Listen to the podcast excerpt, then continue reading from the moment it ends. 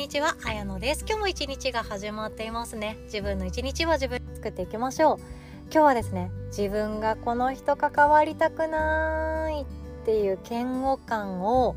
言葉化してみるとすっきりしていくっていう何ていうかもう何とも言えないお話なんですけれども自分がこの人苦手だなとかこの人嫌だなとかこの人と一緒にいると苦しいなとかこの人に話しかけたくないなできれば別の空気吸いたいな避けたいなっていうのって少なからず誰しもがあると思うんですよね。ない方もいらっしゃるっていうのを最近私知ってあすごいなって尊敬してるんですけれども私はまだまだあります。この人に相談するとこういうこと言われるんだろうなじゃあやめとこうっていう初めから諦めとかがあったりとか自分が傷つきたくないからもう傷つくぐらいだったらこの人に話しかけない方が楽だよねっていうその自分の中で自己解決をしようとすることも大事にしてたりもするんですよね。だって自分って可愛いじゃないですか。傷つきたくないじゃないですか。ただでさえ一生懸命生きてるのにただでさえ頑張って生きてるのにただでさえ一日が一瞬で終わるくらいに頑張って生きてるのにこれ以上心がボロボロになるようなきっかけを与えられちゃったら立ち直る時にすっごく力とかエネルギーとか使うわけじゃないですか。だったらもういいよね。っていうようなこともあるんじゃないかなって思っていますでその相手が一人一人違うと思うんですよねそれを言葉化していくといろんなものが見えていきますよっていう今日は提案気づきのプレゼントのお話です。その前にお知らせをさせてください。いよいよ今週末となりました。2月11日の土曜日朝10時スタートです。ハワイの機能性学の先生玲子先生によるお話会でございます。発達でこぼこは消えるよっていうお話です。人によっては衝撃的な話かなとも思います。かくいう私も、えーと、発達でこぼことか生きづらさとかって寄り添って生きていくもんでしょ折り合いをつけていくもんでしょ程よくどこかで諦めて手放しながらあそれでも私はこうやって幸せをかみしめていくんだよねっていうところを描いていた人間なんですよね。でも玲子さんに出会ったのが2022年の年末なんですが綾乃ちゃんその生きづらさ撮りたかったら取ってあげるよって言われたところから私の未来が変わってきたんですよね。あその選択肢って求めていいんだっていうこれすごい大きいことだなって思ったんですよ。私は生きづらさは寄り添って生きていく折り合いをつけて生きていく自分がどうにかできるところに集中してマインドフルネスかみしめながら生きていく。それで十分幸せなんじゃないかなって思っていた人間なんですけれども求めるなら取ってもいいよ。消したいならトゲ抜いてあげるよ。っていうこと。それをおっしゃってくださったのが玲子先生で私の中ではとてもとても斬新でした。でもこれって私の中でたくさん伝えたいことあるんですけれども私の口から言っちゃうとめちゃくちゃ軽い話になってしまうので是非とも直接聞きたいことがあるとか私のこれってっていう話をしたいとかそういうお話をされたい方は是非とも今週末のお話会に参加していただけたらなって思っています。でごめんなさい追加開催は今のところ考えておりません。なので玲子先生と喋れる機会ってもうこのくらいかなって本当に思ってるんですよね。で今後はヨガの日ファミリーそのオンラインサロンサロンザヨガの日に参加されてる方向けに私今こういうことを勉強してこういう感じでこういうレシピを使いながらこんな生活をしていますっていう私が学んだことのシェア会を私ができる範囲内でやろうとは思ってるんですよ。そうまた勉強会やりますよ。なんですけれどもそれ以外の方であったり自分が本当はこの生きづらさ取りたいんだけどっていう不安に思ってる方がもしいらっしゃったら是非ともご参加いただけたらなと思っております。自分のためでもちろん OK です。自分を幸せにしたくて参加していただけるそれだけでもちろん OK です必要なものってもそのくらいだと思うんですよね詳細はこの音声の概要欄に載っております。URL リンクから募集中オンラインセミナーワークショップ一覧からチェックしていただけますととってもとっても嬉しいです。お会いできるのを楽しみにしております。ということで本題に行きましょう。自分が避けたい人嫌だなって思う人苦手な人これを言葉化していくとすっきりしますよっていうお話です。もはや提案なので、うん、軽く流していただいても OK なんですよね。で結論結論結論というか私の話です。私はどんな人を苦手でなんで避けたいんだろうっていうのをここ最近自分の中で自問自答し続けるっていう機会があったんですよね。それをすると何が見えてきたかっていうと自分が大事にしていることが見えてきました。つまり言うと私は人生においてこれを大事にしてるんだ私は人生において相手を尊敬する相手を大事にする自分を大事にする上でこれを大事にしてるんだっていうことがすごく言語化できるようになったんですよ。それが嫌いな人とか苦手な人とか避ける人を思うことでクリアになったので私の実体験ですねこれやってよかったよっていうお話です。じゃあ私は何だったのかっていうとですねお恥ずかしいお恥ずかしい話なんですけどそう私も本当に出来が悪くて不完全な人間ですからね多めに見てやってください。私はどんな人を避けている避けているというかこの人はできれば関わりたくないなとかこの人にできれば相談したくないなって思ってる対象があるんですけどそれ何かというとジャッジメント。ジャッジをする人。この人とはできる限り程よい距離感を置きたいって思っているっていう願望に気づけたんですよ。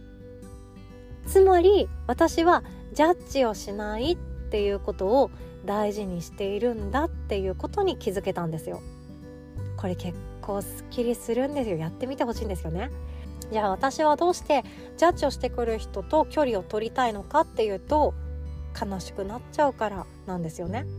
ジャッジをするっていうのは私はこうだと思うんだよねっていうことを感じて思ってそれを行動にしようとして、まあ、行動しているでもいいんですけど実現しようとしている最中に何だろうえそれってやってて意味あるのであったりえそんなことするんだったらさもっと家族の時間作りなようであったりなんかそれってなんかかわいそうねって言われたりっていうその第三者的な意見その中にジャッジが入っている。あなたってこうね。っていう、まあ、極端に言うとあなたって今幸せね。あなたって今不幸ねっていうのを誰かからジャッジされてる。それが私はすごく苦しいなって思うことがあったんですよね。で自分のことを振り返ってみるとそのジャッジをするであろう人、まあ、これまでのコミュニケーションを何度も何度もやってきた結果この人に相談すると必ずジャッジメントが返ってくるこの人と話をしていると必ず私はジャッジされているいいか悪いか相手の価値観レンズを通して自分のことを言葉化されているっていうことがすごく苦しかったんですよ。自分にとって例えば私は自立がしたいとか今日の一日を自分で作りたい選びたいっていう欲求があるわけなんですよね。でもその欲求に対してそれって自己中心的じゃない？わがまますぎないっていうジャッジメント。もらってしまうと私はすごく悲しくなります。なんで悲しくなるかっていうと私の中で相手をジャッジしないっていうことを大事にしているからなんですよね。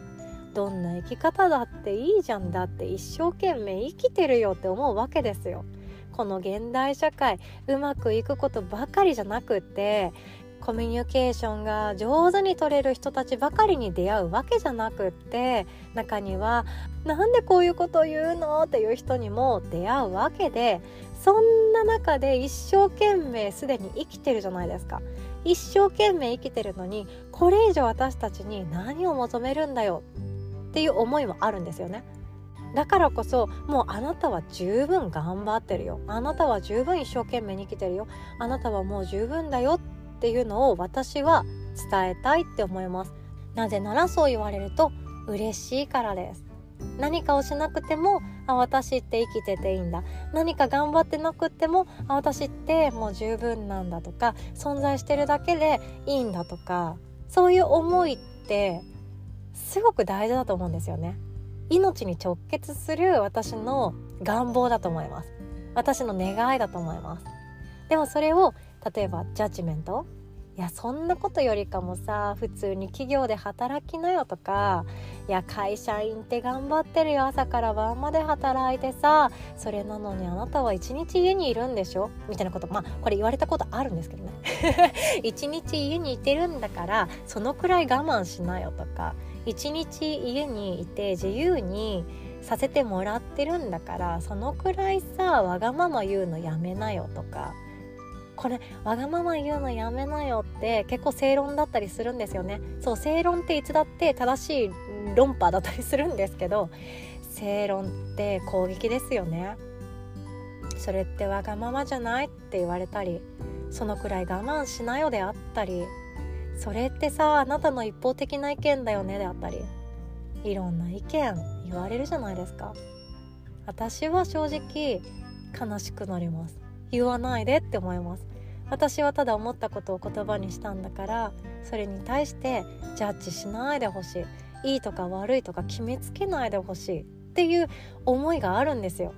ただそっかでいいじゃんって思うんですよね。だって私はその言葉を欲しいしその言葉が欲しいって分かってるからそうやって周りの人にやってる。なのにどうしてもジャッジって返ってくるなっていうのが私はとても辛かったりするんですよね。だってみんな頑張ってるじゃないですか。十分頑張ってますよね。一生懸命今日やりたいことだけじゃなくってやることやるべきことやらなきゃいけないこともやって一生懸命生きてるのにそれ以上何求めんのさって思っちゃうわけなんですよだから私はジャッジをするっていうことは他人にしたくないしそうやってしたくないっていうことがあるからこそ私にとってのそのしたくないっていうのは相手への思いやりであってそのしたくないっていうことを大事にすればするほどされた時に悲しくなっちゃうんですよね。なのでもしあなたがこういう人避けたいなこういう人距離を置きたいなこういう人苦手だなって思う場合ってきっとあなたが相手への何かしらの思いやりの中で大事にしていること自由にさせてあげることなのかほっといてあげることなのかそれとも抱きしめてあげることなのか尽くしてあげることなのかいろんなコミュニケーションがあると思うんですけど自分自身で相手に対してこれ大事にしてるんだよなっていうことそれは逆に言ってしまうと避けたいな苦手だな嫌だな不快だなって思っている人がやっていることをやらないようにしていること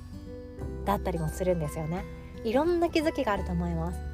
私はジャッジメントっていうことを伝えました。これはちっちゃい頃からの私の経験です。